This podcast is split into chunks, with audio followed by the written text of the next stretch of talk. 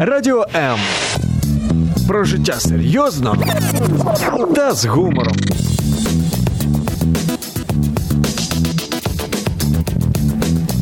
Радіо М.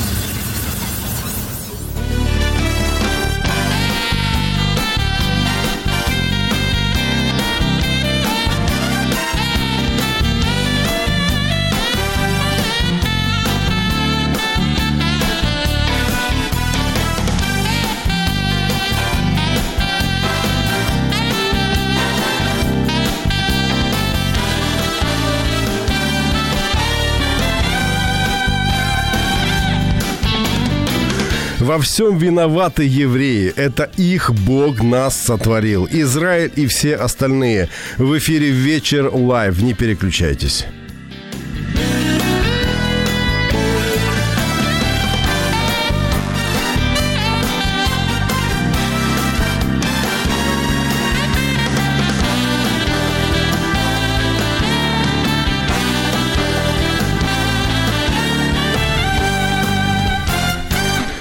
Меня зовут Евгений Гольцов. Добрый вечер. Продолжаем беседу про Израиль. Я думаю, что сегодня уже в данный момент можно поздравлять всех, потому что наверняка солнце в Израиле уже зашло.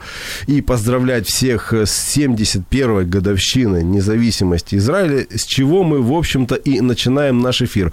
Напомню э, о том, кто у меня в гостях. Адвокат, член политсовета общественно-политического движения «Справедливость» Константин Бедовой. Добрый вечер, Константин. Добрый еще раз вечер. Психолог Евгений Фин. Евгений, здравствуйте. Добрый Уже вечер. можем поздравлять, да? Как Спасибо. думаете, солнце уже, так сказать, Думаем, что нам простят. если что, сделают поправку на, так сказать, на разницу пояса. во времени.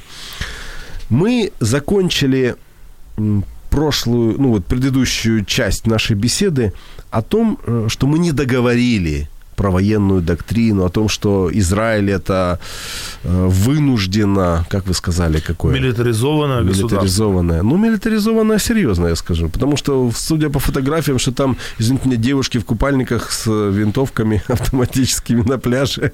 Но вынужденно. Но вынужденно. Мой знакомый один был в Израиле, он говорит, пошел к стене плача. А он, э, ну, можно сказать, э, он очень похож на еврея. Я подчеркиваю слово «похож», но очень. У него большая борода, седой, и он так вот э, себя, соответственно, старается вести. Вот он сидел возле стены плача и говорит, сижу, подходят ко мне, ну, по-нашему где-то отделение, с автоматами, улыбаются, что-то мне говорят, а он же не знает иврита. Э, Я, говорит, киваю им головой, улыбаюсь. Они поставили возле меня винтовки, сложили и пошли к стене плача молиться. Попросили посторожить. Да, да, э, там звук, звук играет.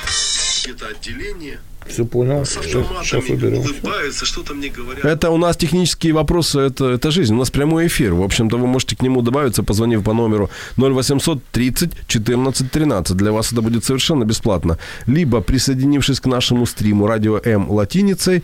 Так, уже, уже комментарий, уже пишут. Уже нам из Иерусалима, Михаил написал, точно зашло. Так что уже поздравляем. Уже можно, пишет. В окне темно. Дальше. И уже и другие люди пишут. Уже можно, Наталья пишет, Валентина пишет, Хаг Самиах. Я думаю, Самеах. Хак Самеах. ну, вы же меня поправили. Если что, меня ж не судите строго, пожалуйста. Я старался. И, и буду, буду продолжать работать. Так вот, возвращаемся к военной доктрине. Насколько правда, что спецслужбы Израиля это просто одни из самых лучших спецслужб в мире? Вот кто из вас может начать? Я могу начать Пожалуйста, Константин. и скажу вам правду, как она есть. Э, Не надо особых доказательств. Я могу сослаться, например, на мнение Виктора Ивановича Гвоздя, генерал-лейтенанта, человека, который возглавлял последовательно сначала украинскую военную разведку, потом внешнюю разведку. И там, и там я у него был советником, членом его команды. Э, В Израиль посылали офицеров украинской разведки на переподготовку, так сказать, и так далее. И вот оценки Виктора Ивановича, да, одна из лучших спецслужб в мире. И это так, потому что есть необходимость. То есть это не такая, знаете, парадная лошадь, да, на кото- которую берут на парад, или парадная сабля. Это боевое оружие Израиля, это глаза, уши, так сказать, правительства, военно-политического руководства в непростой стране, постоянно, перманентно воюющей. Другими спецслужбы быть не могут, разведывательные органы. А там э, руководящий аппарат, насколько он раздут или э, насколько там присутствует бюрократия, насколько там вообще, насколько он практичный, насколько там есть э, или нет чего-то лишнего. Все это под покровом тайны. Могу сказать, вот, вот мое личное да, впечатление Я, кстати, не пытаюсь от вас работы с инструктором по стрелковой подготовке израильского спецназа. Очень профессиональный парень, очень толковый, очень выверенные, продуманные методики подготовки стрелков. А в остальном все под покровом тайны, то есть это закрытая вся информация. Они со всего мира принимают как бы военнослужащих, готовят антитеррористические подразделения там, и так далее, службы безопасности, но свою внутреннюю структуру не раскрывают. Вот первый руководитель, мой хороший друг много лет, общался с первыми руководителями военной разведки и Масада и в восторге говорит, что очень высокий уровень профессионализма. Есть чему учиться в хорошем смысле этого слова. Где-то лет 10 назад у меня была возможность пообщаться с руководителем одного из подразделений Масада. Это служба э, «Натив». Это не подразделение Масада, это, это бюро по связям. Это не совсем спецслужба, это такое как бы Ну, организация, вот так скажем. Э, насколько я знаю, раньше это была не такая уж и простая организация. А в Израиле ничего простого нет. Но э, я знаю, что раньше они занимались тем, что помогали евреям покидать, например, Советский Союз или страны э, социалистического лагеря. То есть они занимались организацией там подкупом, э, в общем, организовывали проводников, э, контрабанды, помогали людям, то есть через корабли, как угодно, покидать территорию Советского Союза. Можно вам сказать, что я думаю? Да. Я думаю, что натив – это как слоеный пирожок. Есть сотрудники натив, единственный натив. Я уверен, что там есть под прикрытием э, должности для сотрудников Масада. И думаю, что есть там под прикрытием должности для сотрудников Амана, это военная разведка Израиля. И, наверное, даже какие-то офицеры Шабак, общей службы безопасности, израильской контрразведки, да, тоже имеют там какие-то оперативные должности под прикрытием. Константин, это вот такой вот пирожок. Я вас очень прошу, не говорите, пожалуйста, ничего, э, после чего, ну, того, что мне знать вообще не ну, Но это не моя нужно, а догадка. мне это потом- моя догадка. Не я, более того. Я же всего, я же пока еще не был в Израиле, понимаете, а то поеду туда, а мне начнут задавать вопросы, зачем я спрашивал об этом, и тогда я просто это я поеду, и мне начнут задавать вопросы. Я скоро еду к врачам. Но, тем не менее, спецслужбы... эм, мы, вот по фильмам знаем фильм «Мюнхен», когда в 1972 году в Мюнхене расстреляли делегацию из Израиля, и как потом спецслужбы организовали, ну, я бы сказал, просто ликвидацию. Ликвидацию террористов, которые были к этому причастны. Мы знаем историю э, о том, истории о том, как нацистских преступников, пока была возможность доставляли из любых точек в Израиль и публично предавали суду. А Скажите, вот э, э, Есть еще одна очень интересная операция от НЭБа, когда в Африке, в Уганде освободили пассажирский самолет, спасли пассажиров, как бы провели серьезную, крупную, т- и довольно... погиб сын премьер-министра тогда. Погиб брат, старший брат. Да, старший брат. Йони Нетаньягу погиб, он командиром был, и он единственный погиб. Да, и есть э, тоже одна цитата, я прочитал, что израильские командиры кричат не вперед, а за мной. Насколько это правда, я не знаю, я в армии Израиля не служил. Э, У нас, конечно, вперед, но, тем не менее, за мной как-то более мотивирует. Скажите, вот эта э, деятельность спецслужб, где они этому учились? Ведь, ведь тоже надо было где-то учиться, надо было оттачивать это мастерство. Тут, наверное, тоже интеллект играет большую роль в работе спецслужб. Ну, обязательно, без интеллекта, в принципе, это там, наверное, делать. Я имею в виду, что не просто какие-то ломовые операции, штурмовые операции. Смотрите, и как я, вот как обыватель, я не могу сказать, как Константин, но читая историю, изучая историю Израиля, э, тоже были провалы. Вспомните войну судного дня. Это очень серьезный провал, и государство Израиль фактически было на грани выживания в тот момент. То есть это... когда не все страны Ну, вокруг арабские, да. объединились, То да? есть и Израиль не был готов, хотя мы тоже знаем, ну, слышали, что как бы разведка знала, а другие говорят, не знала. Правду мы узнаем, наверное, лет через 70. вот, как действительно там все было. Но, тем не менее, действительно, как я понимаю, так как э, Израиль вообще страна высокоинтеллектуальная, то и разведка в ней, естественно, тоже высокоинтеллектуальная. И вот недавно был объявлен конкурс Видимо, там недобор в Масаде. И был объявлен конкурс, это была реклама везде. Вы можете стать сотрудником Масада, там зайдите на сайт, заполните анкету. То есть набирали даже из простых людей. Э, принцип-то разведки не нужен человек очень-очень умный. Нужен человек психологически устойчивый, который, ну, я как психолог, я эти вещи понимаю. То есть, который может принимать нестандартные решения в критические ситуации. То есть э, извините, человека можно подучить, он может стать умнее, разработать как-то интеллект его, но если он в критических ситуациях растеряется, то тут уже тяжело его как-то поправить. Но Израиль, живя в окружении постоянно тех, кто его не очень, мягко говоря, любит, вот, э, вынужден действительно э, развивать разведку, развивать э, органы безопасности, тот же Шабак. Это своего рода тоже разведка, хотя она работает на внутренней безопасности. Контрразведка. Ну да, контрразведка. То есть, э, ну, действительно, мы, живя вот в Израиле, понимаем, насколько ну, мы защищены. Конечно, я вот, вот я вот вас слушаю, я слушаю моих гостей, которые, с которыми общались по скайпу, по удаленно. И я понимаю, что все вы спокойно относитесь э, и воспринимаете вопрос безопасности Израиля. То есть вы доверяете, я так понимаю, и в том числе работам спецслужб сегодня, которые предотвращают теракты, я помню, как, э, по-моему, в Европе вот несколько лет назад был теракт в аэропорту, и представитель Израиля сказал, что у нас бы террорист не смог такого сделать, он бы не, даже не, не смог туда дойти, он бы не продержался больше там какого-то количества секунд насколько это правда и насколько это, может быть, влияет на обыкновенную повседневную жизнь израильтян. Можно я скажу? Вот э, слышал, здесь где-то там возмущаются, установили рамки, детекторы, металлоискатели. Мы в Израиле к этому привыкли. Ты заходишь в супермаркет, э, там всегда был охранник. Ты заходишь в какое-то здание, офисная, там всегда охрана, всегда рамки, и люди относятся к этому с пониманием. Мы действительно знаем, где мы живем. Я, допустим, когда ну, вот, ездил в Иерусалим в свое время, я в автобусе еду, извините, я смотрю, кто заходит. Сейчас уже поспокойнее, а раньше было очень неспокойно. Я смотрю, кто заходит вдруг, э, ну, понимаете, да, водитель автобуса, были случаи, когда водитель автобуса распознал, что заходит террорист, успел закрыть дверь, он взорвался перед дверью, ну, то есть все подготовлены, вот так, даже водитель автобуса, он подготовлен к этому.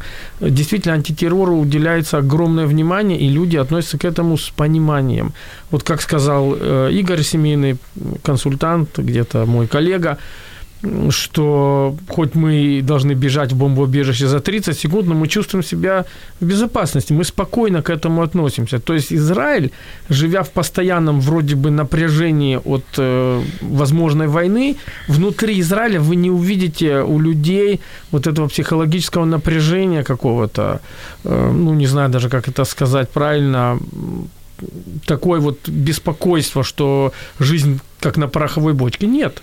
Э, как говорил один э, Алим, который приехал очень давно, он приехал перед э, шестидневной войной, буквально через пару дней началась война, и когда везде говорят «война, война, война», он говорит, я захожу в магазин, никто не раскупает соль, никто не раскупает спички. Нет паники. Нет паники. То есть как бы, может, это звучит немножко не очень хорошо, но израильтяне к этому привыкли.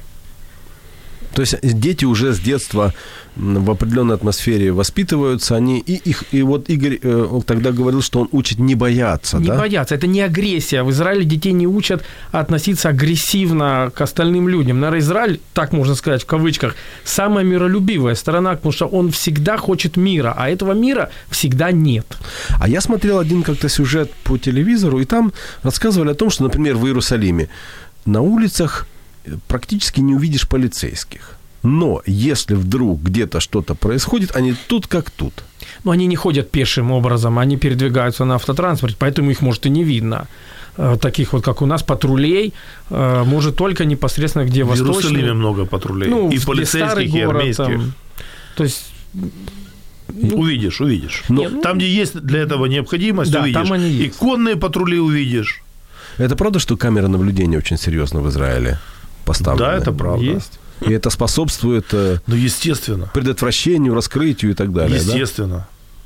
То есть э, спецслужбы, они э, настолько уже буднично и естественно являются частью повседневной жизни израильтян, что их работу не видно, но, но результаты, в общем-то, люди И ощущают. работу да? видно, и результаты видно. Я скажу, знаете, крамольную вещь. Э, наверное, политическое руководство, даже не военно-политическое, а именно политическое руководство Израиля э, намного слабее и беспомощнее и безграмотнее, чем израильский сектор безопасности. Вот последнее время, я считаю, я считаю, это мое мнение, не праздничная, провальная политика именно политического руководства, потому что буквально в десятках километрах от израильских границ стражи исламской революции, иранские войска, это сплошная территория, так сказать, э, Хамаса, э, северная граница Израиля, и там несколько сот тысяч ракет, нацеленных на Израиль. Теперь из газы залп. Когда такое могло быть? 700 ракет за один раз, залп.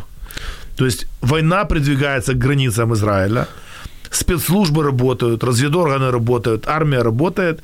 Немножко не хватает политической воли, и, наверное, что-то что не срабатывает.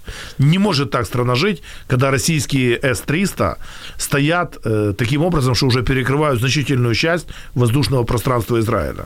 Так вот- не может быть. А вот в информационном пространстве Украины, э, вот буквально последнее время э, очень часто разгонялись э, такие э, потоки о том, что вот опасность, вот враг нападет, там границам нашим подогнали и так далее. Я, в общем-то, отчасти с этим согласен, потому что сам там бываю и вижу реалии, в которых там люди живут. Но вы говорите в Израиле вообще постоянно уже сколько лет окружен, э, страна окружена теми, кто желает его полного уничтожения, просто стереть с лица земли. Нет ли время от времени ну, такого конька у политиков, что давайте... На, на этом играют политики или нет? Мол, давайте, вот они могут на нас напасть, мы должны, вот меня выберите, я там это. Играют, Играют. политики? а потом все равно играют по правилам. Знаете, сыграли, всем спасибо, все свободны, а действовать будем как бы по заранее утвержденным оперативным планам. Э, Валентина пишет, у меня вопрос к господину психологу. В чем залог счастья израильтян? Война, террор, напряжение, но люди счастливы в отличие от украинцев. Хочу знать этот секрет. Перед тем, как ответите, пожалуйста, один, один коммент от меня.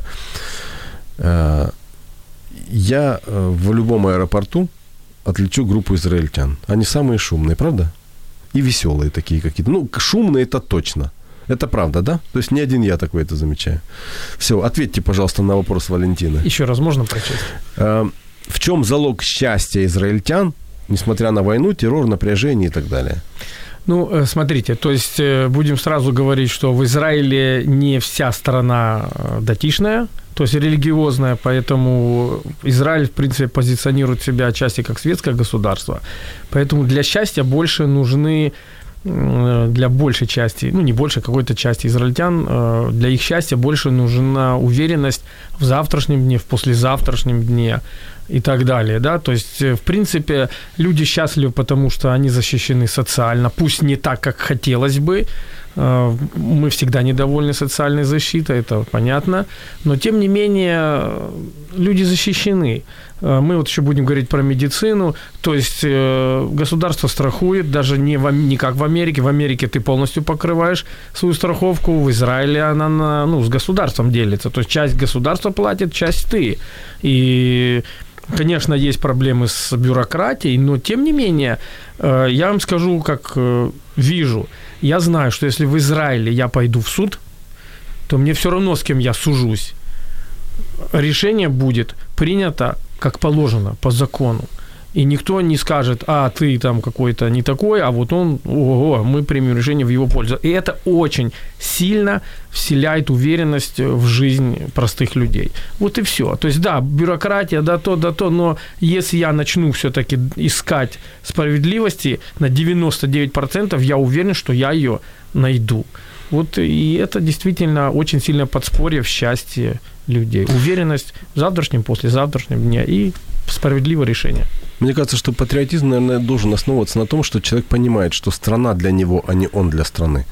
Михаил Веллер написал, что Израиль – это слишком неправильная страна, потому что нигде больше так не ценят человеческую жизнь. И вот вопрос человеческой жизни, а именно в аспекте здоровья, медицины, здравоохранения, я бы и очень хотел поднять в ближайшие буквально там, наверное, 10-15 минут. Поэтому всем, кому это интересно, не переключайтесь в эфире «Вечер live».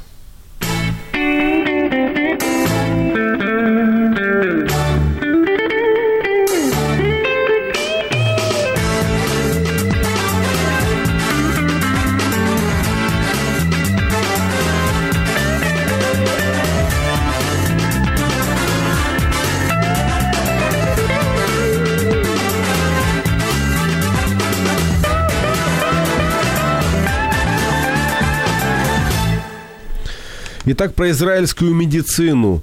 Это то, о чем говорит весь мир. Я думаю, говорит обоснованно. Я знаю несколько случаев из тех людей, с которыми лично знаком, из жизни тех людей, с которыми лично знаком.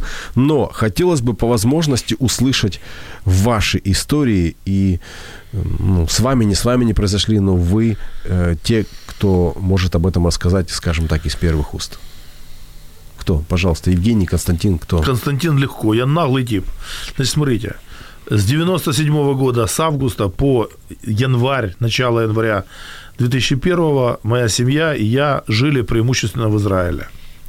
Естественно, имели государственную страховку, общенациональную, и, естественно, сумели оценить, насколько э, человечно в этом смысле государство Израиль, то есть нет людей, которым нет нечем платить за медицину. Последний бомж, последний пьяница – за него служба национального страхования платит медицинскую страховку. И нет вариантов, что его привезли в больницу и не хотят оказывать помощь человеку, потому что у него нет страховки. Так не бывает. Туристы, какие-то там заблудшие души могут обратиться в христианские как бы благотворительные больницы, они тоже есть. Но абсолютно все граждане, арабские, друзы, бедуины, иудеи, христиане, все обеспечены тотально медицинская страховка государственная, больничными кассами. Это государственная политика, я так понимаю, да? Да, да. И это, ну, это нельзя переоценить. Понятно, почему евреи платят такие высокие налоги, имеют такие маленькие зарплаты, потому что армия стоит дорого, потому что тотальная медицина стоит дорого. Но зато нет вот этих унизительных, страшных вещей, как у нас в Украине. Когда показывают ребенка, говорят, ребенок погибает, соберем и ему соберем деньги. ему денег. Это, это позор для государства. Позор не иметь системы национального страхования и не иметь э, полностью покрытия стра- страховой медициной своего населения. Это первый момент. Э, второй момент, э, как бы профессионализм израильских врачей. Э, я слышу, что много нареканий и так далее, и так далее. Все-таки сравнивать лучших израильских специалистов с лучшими нашими – ну, может быть, это не патриотично, я гражданин Украины, я здесь живу, но когда вопрос стал о жизни моей, да, то хозяин одной из самых дорогих украинских клиник посмотрел мне в глаза и сказал, Костя, сегодня улетай в Израиль, сегодня лети, спасай свою жизнь. И хвала Всевышнему, когда-то мальчиком молодым в 97 году, хлопцам, которым было 31 год, я купил частную страховку от тяжелых болезней – не связанную с государственным сектором в Израиле. И потом годами ее платила, она копейки стоила, потому что только если там онкология, инфаркт, инсульт, такие тяжелые страшные заболевания, она начинает работать. Лечат, плюс выплачивают по нетрудоспособности деньги. И вот, в общем, то, что я 30 лет, наверное, да, там, почти 30 лет платил страховку эту, не закончил ее, когда уехал у меня была возможность спасти свою жизнь. Израильская медицина сработала. Вот я сижу с вами, разговариваю. Отец четырех детей. только потому, что высочайший уровень медицины, высочайший профессионализм, плюс ну, как бы вот мне повезло, что я там когда-то жил и сохранил эту частную страховку. Нет, собирай деньги, теряй время, потом, когда будет очередь на операцию, это все очень непросто. И можно просрочить очередь, а у меня там время шло очень как бы коротко было время.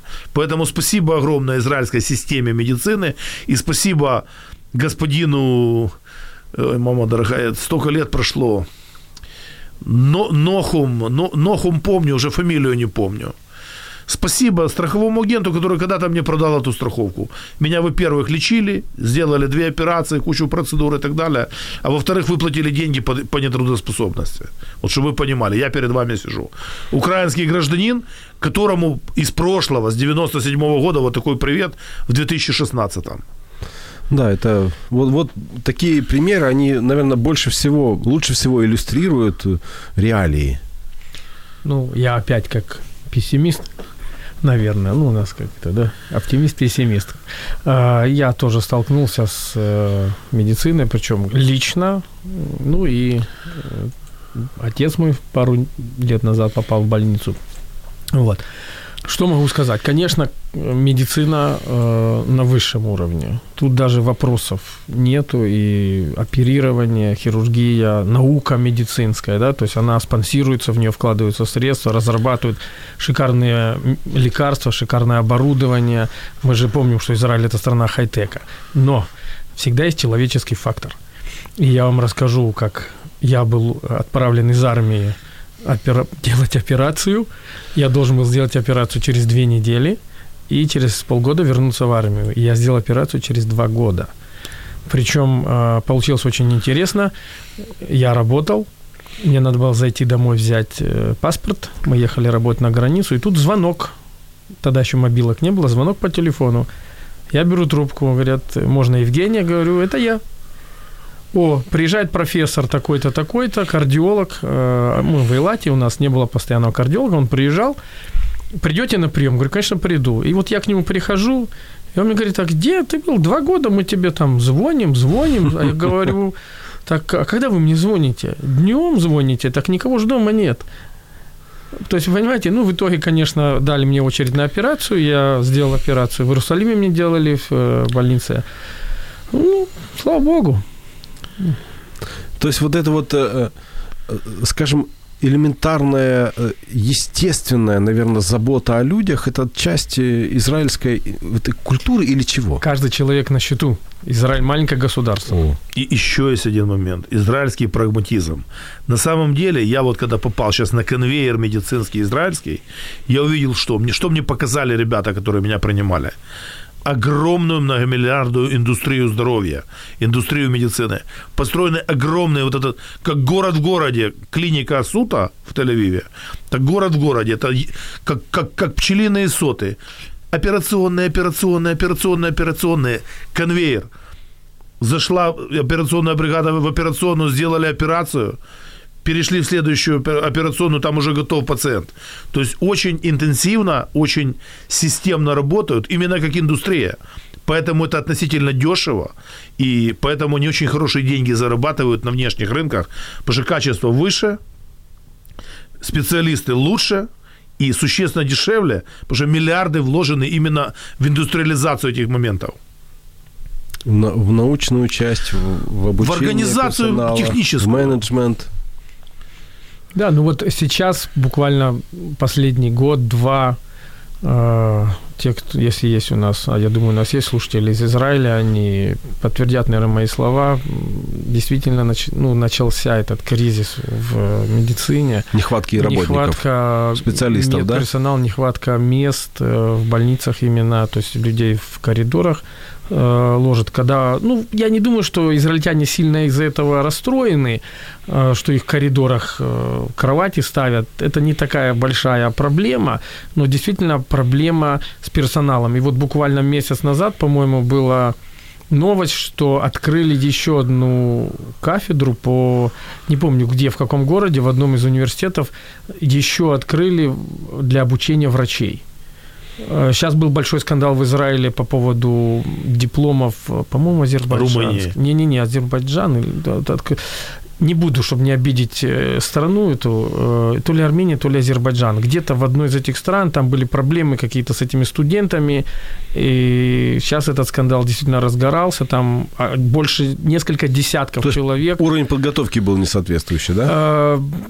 Дипломы были немножко, будем так говорить, липовые. То есть не, люди не закончили, и каким-то образом, я не помню все, но это скандал. Там действительно полиция задействована была, расследование, то есть кризис. Да, пожалуйста. Я могу сказать вот что. Моя жена подтверждала, с третьего раза подтвердила медицинский диплом в Израиле. Там очень высокий уровень требований. Ты можешь приехать с, с дипломом из Армении, из Азербайджана, Румынии, Италии, и тебе придется сдать израильские экзамены квалификационные. И вот с этим большая проблема. Это очень непросто сделать. Очень непросто. Но для людей, для пациентов это хорошо, что неучи не подпускают. Но з кадрами проблема. Тобто, пішов запів кабана, купив диплом і пішов людину Такого лікувати. Ніхто тобі людину не довірить. Сп- Спочатку склади іспити. На кошечках Доведи, що ти є тренируйтесь, да. фахівцем. Да, тренируйтесь на кошечках, я так понял, это хороший девиз, который, который внедряют израильские врачи. Если вам все еще интересно узнать о том, что же происходит в Израиле, не переключайтесь в эфире «Вечер лайв».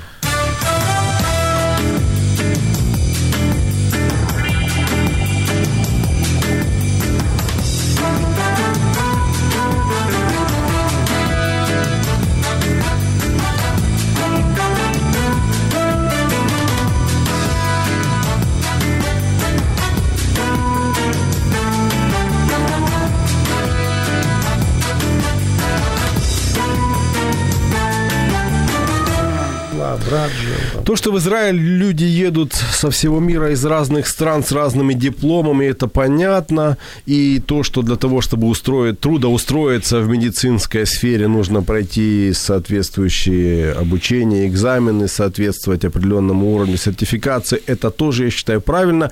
Есть еще один момент, который эм, объединяет очень многих, который многим, э, ну, скажем так, о котором много, многим полезно будет узнать. Это вопрос, это вопрос культуры. И сейчас я э, вот жду, на связь у нас выйдет сейчас музыкант, который около года живет в Израиле. Музыкант хороший, это пока он не слышит, я говорю э, очень четко. Аркадий Клейн, он переехал туда, по-моему, если не ошибаюсь, около года назад, и вот мы с ним общались, он говорит, да, мне нравится, я как музыкант э, занимаюсь тем, чем я и должен заниматься. Э, Кстати, я пытаюсь с ним выйти на связь, он говорил о том, что воз- возможны проблемы вот в связи с обстрелами, он говорил, что у них там были какие-то проблемы со связью, ну, я надеюсь, у нас таки получится. Но пока он выходит на связь, скажите, вот культура, туда приезжают люди из разных стран. Они как-то кучкуются, или они, или есть какая-то общая мейнстрим какой-то общий, который их объединяет. Вот вы как люди, которые там живут, жили и так далее, что по этому поводу скажете? Ну, давайте я, потому что я там дольше. Значит, э, есть, конечно же, э, объединение по стране исхода, но и тем не менее есть особая израильская культура. И, допустим, э, дети репатриантов, они уже израильтяне. Они уже выросли в культуре израильской, и хотя и живут в семьях, где родители говорят по-русски, тем не менее уже культура другая совсем.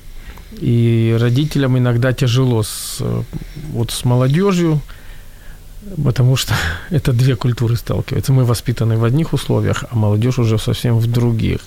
Но что для меня было действительно вот э, интересно, буквально недавно, перед отъездом сюда, я уехал 1 апреля, э, я ходил с работы там через определенный парк, и сидела молодежь, подростки, они между собой говорили все на русском потому что дома они тоже говорят на русском. То есть, э, хотя культура уже израильская. Там особая культура в школах, в садики совсем отличаются от наших. Мы должны, кстати, знать, что садики, как и школы, э, педагоги, воспитатели садиков приравнены к э, учителям школьным. Садик работает только до обеда. До часу дня, там, по-моему, до двух, я не помню точно. А потом, вот мы, допустим, свою дочь, одну, там, вторую уже мы забирали и в частный садик вели во второй половине дня. Евгений, к нам подключился гость э, из Израиля. Аркадий, э, добрый день. Вы нас слышите? Меня слышите? Нет, пока что вы меня не слышите. Я надеюсь, что этот вопрос...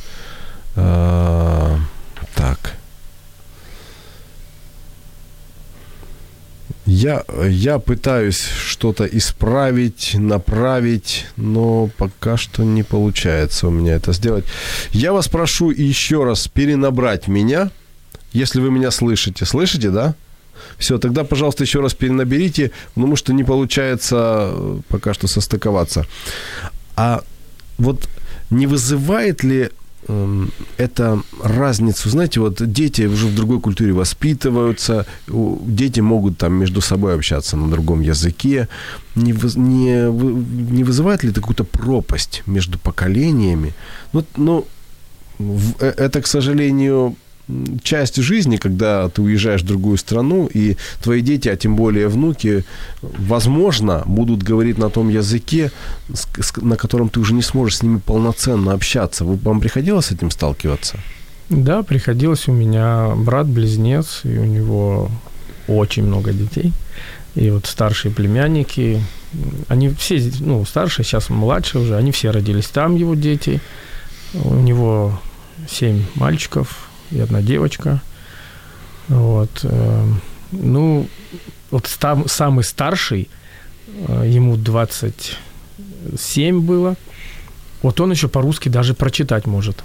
Он родился в 94 году. По мере э, убавления возраста, хотя брат с супругой говорил по-русски, дети уже все меньше и меньше понимают и говорят то есть э, уже там такой акцент, и читать уже вообще не могут. Э, конечно, разница в культуре чувствуется. Тут, э, ну, нельзя уйти от этого. Но, тем не менее, они могут сосуществовать, нормально строить отношения. Аркадий, вы нас слышите? Так, ну я вас опять не слышу. Давайте вы отключите свою камеру, потому что мне э, очень технически мне не получается вывести. Я уже делаю все, что я могу. Попробуйте отключить камеру, возможно. Все равно не слышите, да? А попробуйте без камеры а, Одну секунду, сейчас, сейчас. Наверное, сейчас все получится. Сейчас. Так, вот теперь попробуйте. Э, слышно? Вы слышите? Ну, у нас есть какой-то технический момент, и я никак не могу состыковаться с нашим следующим гостем. Попрошу пока службу техническую попробовать, попробовать что-то сделать. Но здесь у меня все, все включено. Или, может быть, Сергей, тогда подойдите, пожалуйста, помогите, что тут надо сделать. А я пока а, спрошу еще один момент – так.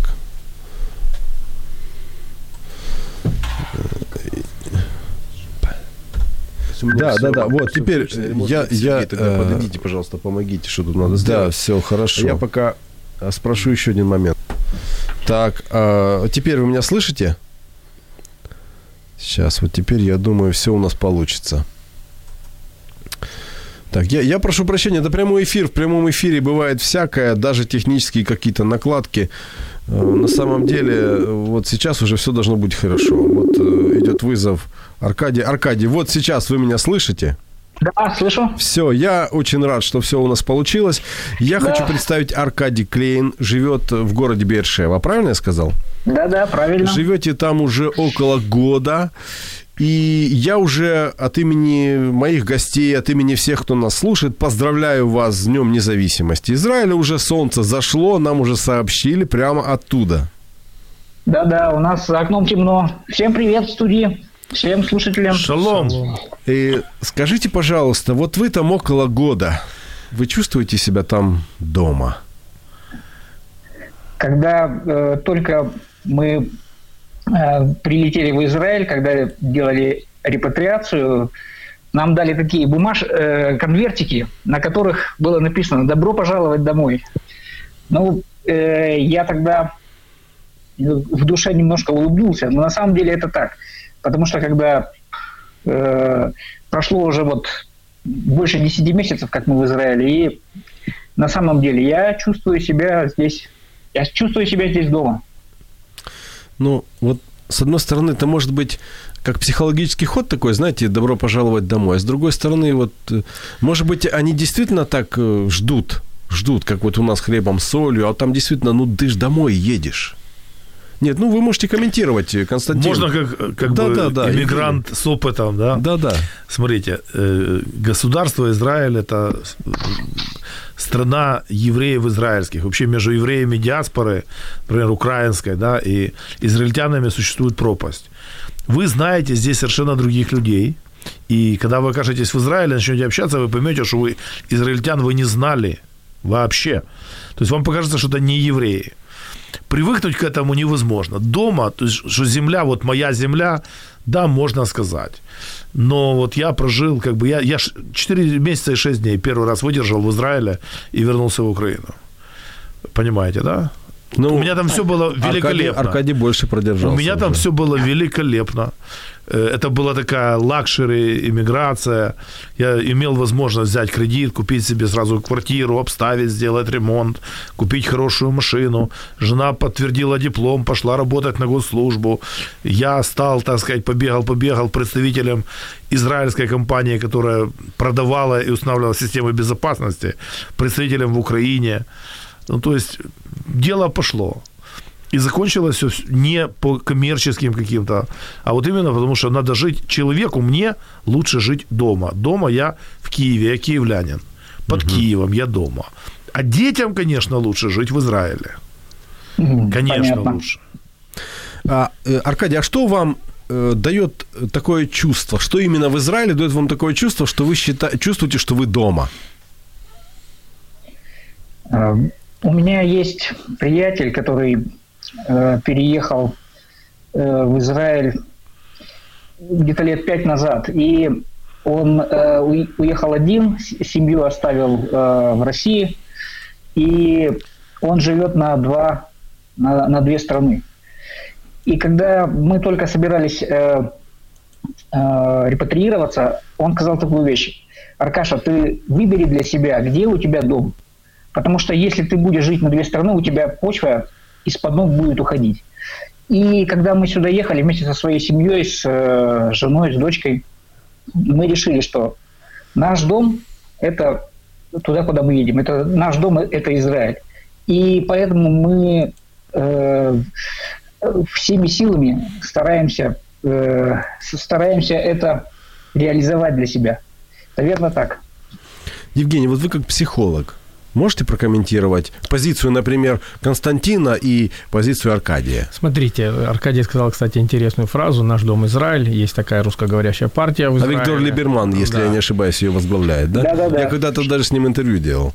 Она, к сожалению, сейчас не взяла много мандатов э, в Кнессете. Ну, есть как есть. Значит, э, я вам скажу, когда я только приехал, у меня тоже было невосприятие э, той культуры и отторжение. Но когда я от этого избавился, от ностальгии, когда в армию пошел, вот в армии у меня это прошло. То есть я понял, что мне нельзя отвергать эту страну. Я в ней живу. Я должен ее принять такая, как она есть. И вы знаете, мне сразу стало легко. Психологом я уже стал намного-намного позже. Вот. Э, Люди разные. Э, Кому-то вот как Константину, кому-то как мне. Если взять даже пределы моей семьи, мой брат-близнец, он сюда приехал один раз в 93 году, он отсюда уехал быстрее, чем у него был билет, он сдал, поменял, и с тех пор его нет здесь. Ни разу не был. То есть он в Израиль В вернулся? Израиле, ну, он, он там и жил, он просто приехал сюда как турист. Э, И Может, э, он с чем-то столкнулся, что его не-не, он, напугало? он уже чувствовал себя дома там. Э, Допустим, мама моя, она за все годы ни разу сюда не приехала, и она себя чувствует дома там. Папе было немножко тяжелее. То есть мы сталкивались с разными людьми, так как я приехал, я пошел буквально через три дня, уже был на, на работе, мы сталкивались с разными людьми. Одни думали, что приедут в Израиль, как один одессит мне сказал, я думал, я сяду с самолета, мне дадут машину, квартиру, и будут меня на руках Не носить. дали, да? Не дали, оказалось, надо работать. Вот. Израиль это очень трудолюбивая Может, до страна. него выдавали, а на нем перед ним все закончилось. А- Один репатриант, который приехал в 57 году, он, мне, он нам говорил, Женя, он военный, в высоком звании, мы подружились, дружили много лет. Вот, и он мне сказал, мы когда приехали в 57 году, нам выдали керосинку, палатку и лагерь, где эти палатки находились. Все. Сегодня репатриантов, конечно, поддерживают. Потом дают. вагончики были. Да, караваны были, да. Ну, мы, мы, допустим, вот когда прилетели, мы поехали сразу в Эйлат с аэропорта, на нас так смотрели, куда в Эйлат. Сегодня Эйлат это какой-то, не знаю, Магадан, Мурманск в России, то есть очень далеко. Хотя до Тель-Авива 4,5 Не, ну подождите, вы так сравниваете. Я же сказал, что я сравнил специ- специально по территории, по площади. Площадь Израиля, это вот Троещину убрать и Киевская область, и все. Ну, Эйлат действительно очень далеко. Но, опять же, мы говорим о том, как люди воспринимают страну. Во-первых, с какой мотивацией ехали, чего ждали. Э, То есть, допустим, э, репатриация 91 года, алия, по моей семье, если судить, это больше, наверное, алия из страха. Э, Потому что, помните, то время, и тут и каждый раз слухи, вот-вот погромы будут, вот-вот то-то. И многие уезжали, потому что там мы знали, погромов не будет. Я, как 19-летний пацан, не боялся погрома, я в них особо и не верил. Но, допустим, моя мама переживала э, и так далее. Да, многие были э, действительно сионисты, которых здесь в тюрьмах держали, были Идеологические да. такие ребята. То есть э, кто ехал с какой мотивацией? И легче или тяжелее, соответственно, была адаптация. Вот и все. Нам пишут, супер программа, спасибо, Валентина пишет. Валентина, и вам спасибо, и вопросы вы задавали. Э, Я возвращаюсь к нашему э, гостю, который по телефону на связи сейчас. Аркадий, вы же музыкант, вы находитесь там в Израиле. Вот мне очень интересно, что будет с Евровидением. Э, Я понимаю, что ну, политически оно должно состояться. Я так понимаю, что многие туда нацелены, даже, по-моему, Верка Сердючка туда собирается выступать.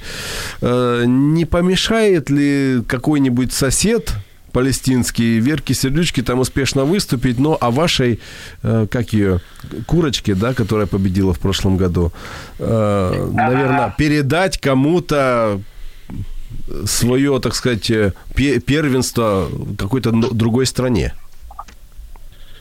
Э, Я, честно говоря, поскольку занимаюсь немножко другой музыкой, поэтому э, Евровидением вот до сегодняшнего дня очень мало интересовался. Но благодаря тебе, Женя, я э, э, поговорил с друзьями, поговорил с музыкантами. И ты знаешь, все э, придерживаются ну, примерно одной позиции, что э, что бы там ни говорили э, там, средства массовой информации, может быть, в России или там на Украине или в Европе, э, Евровидению вряд ли что-то помешает, потому что это общеевропейская история, и э, она ну, такая глобальная, глобальный такой фестиваль, и э, э, этим э, ребятам из Газы им больше хочется насолить евреям, а не, а, а не Европе.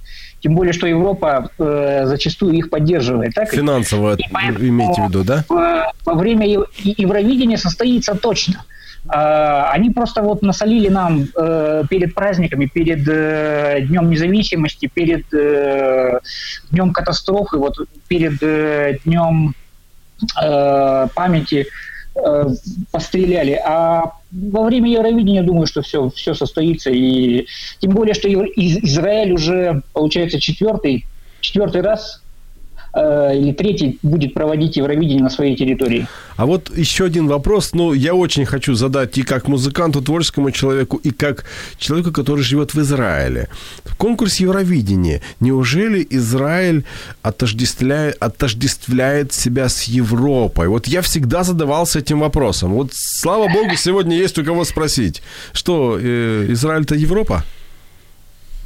Э, Я еще недостаточно много э, общаюсь именно с израильтянами, потому что все-таки я еще недостаточно э, знаю язык и плохо понимаю. У меня только за, за, за плечами 8 месяцев ульпана. Э, я э, могу сказать только вот свою точку зрения. И живя вот 10 месяцев в Израиле, Израиль это такое место, где Европа и Азия, они сходятся в одной точке. Есть такой очень интересный э, философ э, Дмитрий Радышевский. Так вот он говорит о том, что э, здесь, э, то есть Европа – это воплощение материальных качеств, э, а Азия, а Азия, Восток – это воплощение каких-то духовных вещей. И вот в Израиле вот это духовное и материальное, оно сходится в одной точке. Поэтому, э, да, Израиль – это Европа. И в то же время это, это и Восток, это и э, все вот эти вещи, которые связаны с э, каким-то духовным ростом, с э, верой и с молитвой. Аркадий, как раз связь начинает э, ухудшаться. Мы, мы поздравляем тебя и в твоем лице твою семью и вообще весь Израиль с, pra, с праздником, с Днем Независимости. Я уже заканчиваю Спасибо. наш с тобой эфир и желаю тебе Спасибо. и творческой реализации, ну и, в общем-то, стать настоящим европейцем во всех э, отношениях в Израиле. Спасибо. Все. Спасибо. Э, друзья, я, я вам очень благодарен. Пролетели два часа нашего прямого эфира. Вы, кстати, вот буквально по 30 секунд скажите, Израиль, можно сказать, что э, это Европа? Сто процентов, наверное, нет. Израиль – это весь мир. Да, это Есть иллюзия сбор. о том, что евреи – это те, кого вы знаете. Ашкенадские евреи, немножко, может быть, бухарские, кавказские евреи Европы. На самом деле евреи начинаются от норвежцев, глаза льдинки, огромные викинги, до эфиопов, черные-черные африканцы. Я видел индусов, я видел китайцев – Израиль – это весь мир. И это только два колена, потому что 10 до сих пор не могут найти. И да? девиз Израиля очень просто звучит. Еврей, не думай, что ты самый умный. Здесь все евреи. Но э, тут я, знаете, что еще хотел бы добавить? Можно, наверное, сказать, что Израиль – это офис для евреев, а вообще живут и работают они по всему миру, но а офис, так сказать, поддерживают, благоустраивают и заботятся о том, чтобы он процветал. Слова Генри Форда вот просто блестяще. Известного антисемита. Да, но тем не менее он написал, еврей обладает рассудком, работоспособностью, инстинктивной остротой ума, качествами, которые почти автоматически возносят его наверхи. Адвокат, член политсовета общественно-политического движения «Справедливость» Константин Бедовой. Благодарю вас, Константин. И вам огромное спасибо. Хак Самех, евреи.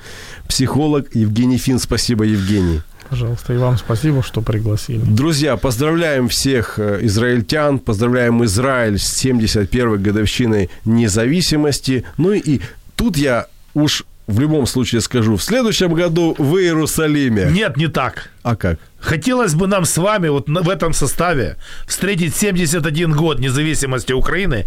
Вот, может быть, в этой студии или в другой студии, но в этом составе, сказать, Украина 71. Okay? Это, это тоже принимается. Все, до новых встреч. Каждый день наполняет нашу жизнь своими заботами. И, казалось бы, в этой жизненной суете мы растворяемся, не оставляя следа. Но это не так. Мы совершаем поступки. Что нами движет и куда мы идем? Один из вечных вопросов, на который мы ищем ответы в передаче «Вечер live». Меня зовут Евгений Гольцов. До встречи через неделю.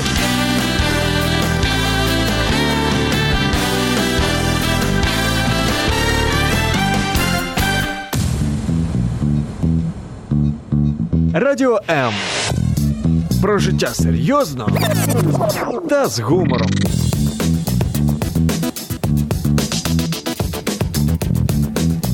Радіо М.